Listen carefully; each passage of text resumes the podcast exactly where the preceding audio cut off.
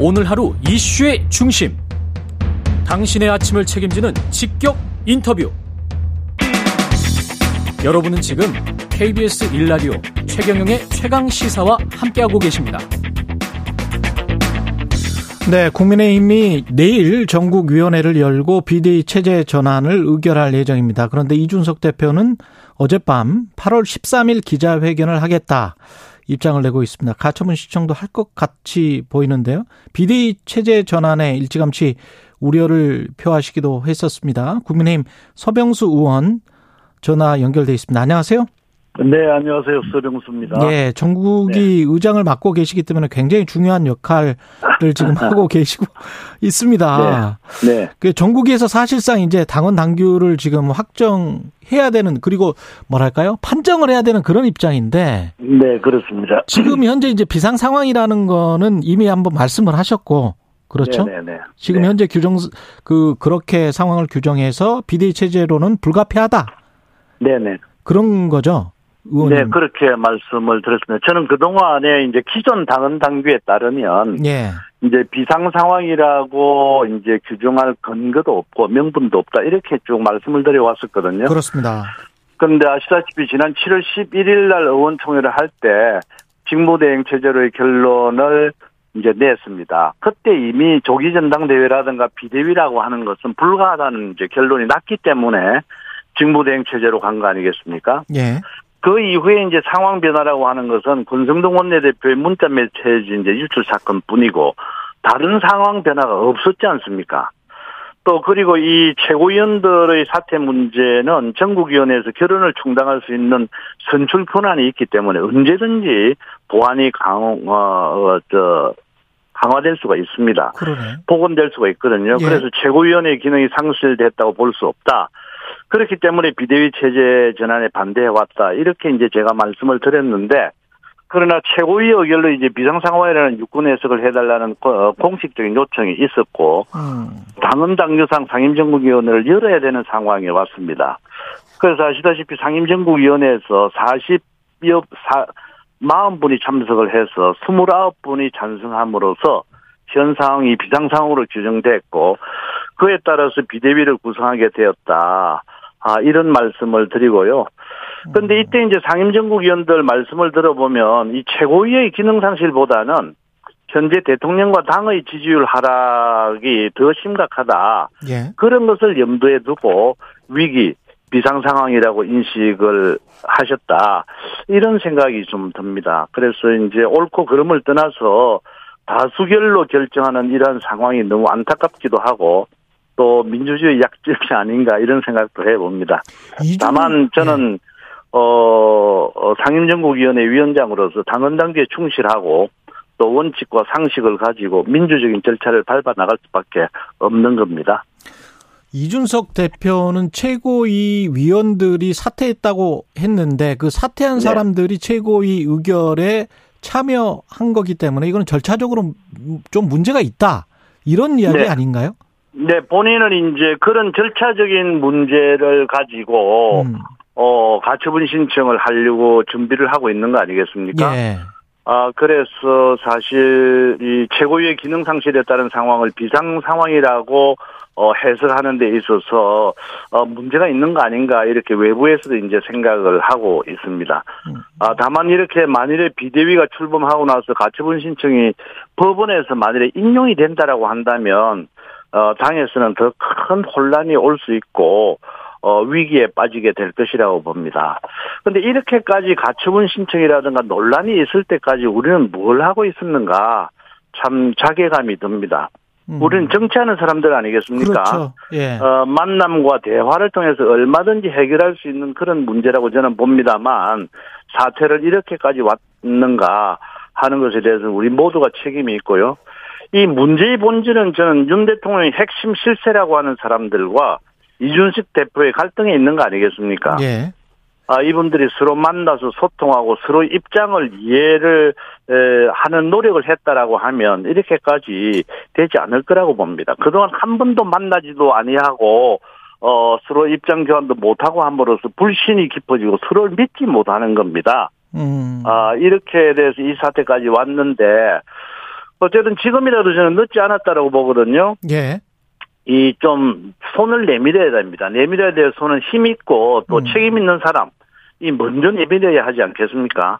그리고 이준석 대표도 지금 만나야 됩니다. 아. 만나면 길을 찾을 수 있다고 봅니다. 그 힘 있고 책임 있는 사람이 먼저 손을 내밀고 그 손을 이준석 이준석 대표도 잡아야. 잡고. 네네. 저는 그렇게 생각을 합니다. 불가능한 것은 아니라고 봅니다. 힘 있고 책임 있는 사람이라면 대통령까지 올라가지는 않고 그당왜 방금 말씀드렸다시피 예. 제가 예, 지금 현재 현 정권을 만드는데 음. 에, 기여를 하고 어, 어, 윤 대통령 주변에 아주 측근 참모라고 하시는 분들이 있지 않습니까? 예. 네. 권성 권성동. 장재원 이런 뭐 분들이 그런 분들이죠. 네. 네, 그러면 그렇습니다. 이렇게 전국이 의장으로서 좀 만남을 주선하거나 중재할 그런 생각은 없으세요? 네, 제가 여러 차례에 걸쳐서 뭐 권성동 원내대표께는 말씀을 드렸습니다. 아, 그랬군요. 아, 예. 이런 상황에 관해서 빨리 좀 만나서 입장도 좀 들어보고 뭔가 어, 지금 문제는 이제 그 어, 우리 이준석 대표도 그 앞길이 장창한 젊은이 아니겠습니까? 아, 그럼요. 예. 어, 그리고 또 지난 대선과 지선을 지방선거를 거치면서 어, 상당한 어떤 그 공로를 했던 사람 중에 한 사람이고요.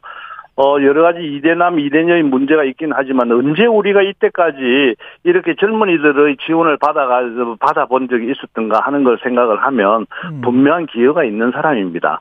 우리가 민주주의 정당에 살고 있고 민주주의 정당이라고 하는 것은 다양한 생각을 가지고 있는 사람들이 모여서 서로 의논해서 어, 결론을 만들어 나가는 그런 집단 아니겠어요? 예. 그렇다면 그런 다양한 인재들을 키울 수 있는 그런 그, 저, 분위기, 상황도 만들어주는 것도 저희들이 책임이라고 이렇게 봅니다. 만약에 권성동 장재원 그이나 그 두 분 중에 네. 한 분, 그 다음에 이준석 당 대표가 만나서 어떤 이야기를 한다면 비대위 체제로 가는 어떤 이 수순이 좀 정리될 수도 있습니까? 아니면 중지가 될 수 있습니까? 이것은 중지될 수는 없다라고 중지될 수는 봅니다. 없습니까? 이미 예. 이제 상임 정국위원회를 거치고, 어, 내일 이제 전국위원회를 거치기 때문에 이 비상상황이라고, 어, 그래서 아까 제가 민주주의의 약점이라고 이야기했지 않습니까? 이것이 옳고 그름을 떠나가지고, 어, 다수결로 의해서 이제, 어, 정리될 수밖에 없는 상황이고, 그렇다면 이것은 우리 당원들을 대표하는 그런 기관에서 결정된 일이기 때문에, 예, 예, 진행이 멈출 수는 없는 것이라고 봅니다. 다만 음. 만일에 이런 사태가 깊어져 가지고 이준석 대표가 장외에서라도 계속해서 어떤 그 비판을 하고 갈등 구조를 만들어 간다고 한다면 예. 그 상황을 보는 우리 국민들이 우리 당을 어떻게 생각하고 우리 대통령을 어떻게 보겠느냐. 그렇다면 계속해서 어떤 지지율에도 영향을 미칠 것이고 당이 분란에 쌓일 거 아니겠느냐. 그렇죠. 아, 그렇게 하지 않도록 막는 것이 정치하는 사람들의 본연의 자세 아니겠느냐. 아, 그래서 이준석 대표가 이렇게 에, 사표를 낸다든가. 음. 아, 나는 이렇게 이렇게 억울한 점이 있지만, 그러나 당이 이렇게 어렵고 혼란스럽니까?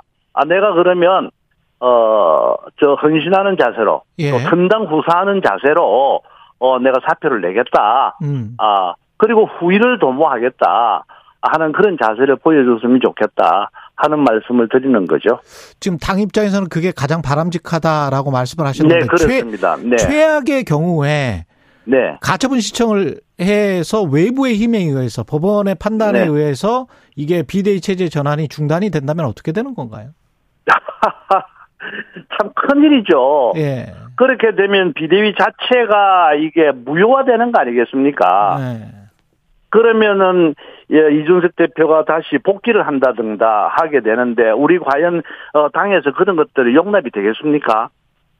뿐만이 아니고 당에 있는 많은 국회의원들은 지금 이준석 대표의 어떤 그 윤리위 어떤 제재라든가 해서 일단 이준석 대표가 복귀를 한다더라도 영이 서지 않을 거 아니겠습니까? 음. 이런 상황에서 당을 이끌고 나갈 수는 없는 거 아니겠습니까? 음. 복귀를 한다고 하더라도 그렇기 때문에 사전에 이런 것들은 정치적으로 해결을 해야 된다 하는 말씀을 드리는 겁니다. 비대위원 비대위 체제가 그대로 가고 어떻게든 네. 그리고 비대위원장이 선임이 되면 그 비대위원장은 네. 언제까지 하게 되는 비대위원장인가요? 그래서 그게 정해지지 않습니다. 그런 것들이 안타깝고 제가 몇 번에 걸쳐 가지고 이 비대위가 구성되기 전에 음. 이미 이 지금 현재는 그 저 우리 윤석열 정부가 어, 시작한 지 얼마 되지 않지 않습니까? 그리고 저희들이 집권 여당이지 않습니까? 예. 대통령하고도 호흡이 통하고 대통령실이 국정 운영을 어떻게 해야 될 것인다든가 하는 이런 것들도 참고로 해서 우리 당이 결정해야 되는 거 아니겠습니까? 아, 그렇기 때문에 에, 이런 이제 비대위에 관한 성격이라든가 존속 기간 같은 것들도 면밀하게 연구하고 검토를 해서 사전에 에, 이 결정을 지어줘야 된다. 그래야만 그 비대위 이후에 오는 전당대회가 있지 않습니까? 예. 그러면 우리 국회의원들 중에서도 아 그러면 나는 전당대회에 출전을 하겠다. 나는 뭐 비대위에 참석을 하겠 참여를 하겠다. 이래서 당을 위해서 뭐 헌사를 하겠다. 이런 어떤 의사결정이 가능한 거 아니겠습니까? 음. 그러지 아니하고 이 에, 비대위원장부터 지금 먼저 구한다라고 하면 또다시 어떤 밀실에서 움직이는 것 같은 그렇죠. 불투명한 예. 예측 불가능한 그런 정치로 흘러가는 거 아니겠습니까? 음. 그렇기 때문에 또 이런 것들도 문제의 소지가 있을 수가 있지 않나 이런 생각이 듭니다. 주호영 의원이 비대위원장으로 유력하다 그런 보도가 나오던데 그거는 사실입니까? 아니요, 저는 그 사실에 대해서는 잘 알지 못합니다. 음. 아, 다만 이제 기자들 사이에서나 예. 또는 우리 의원들 사이에서 어 말하여지는 그런 것들을 어, 어 이야기를 그래서 제가 풍문으로 들었다라고 그 표현을 그렇게 썼습니다. 예, 풍문으로 네. 들었어. 네. 네. 여기까지 해야 되겠네요. 예, 국민의힘 네. 전국위원회 의장 맡고 있는 서병수 의원이었습니다. 고맙습니다. 네. KBS 라디오 최경련의 최강사 1부는 여기까지고요. 잠시 후 2부에서는 박지원의 정치의 품격 시즌2 박지원 전 국정원장 만나봅니다.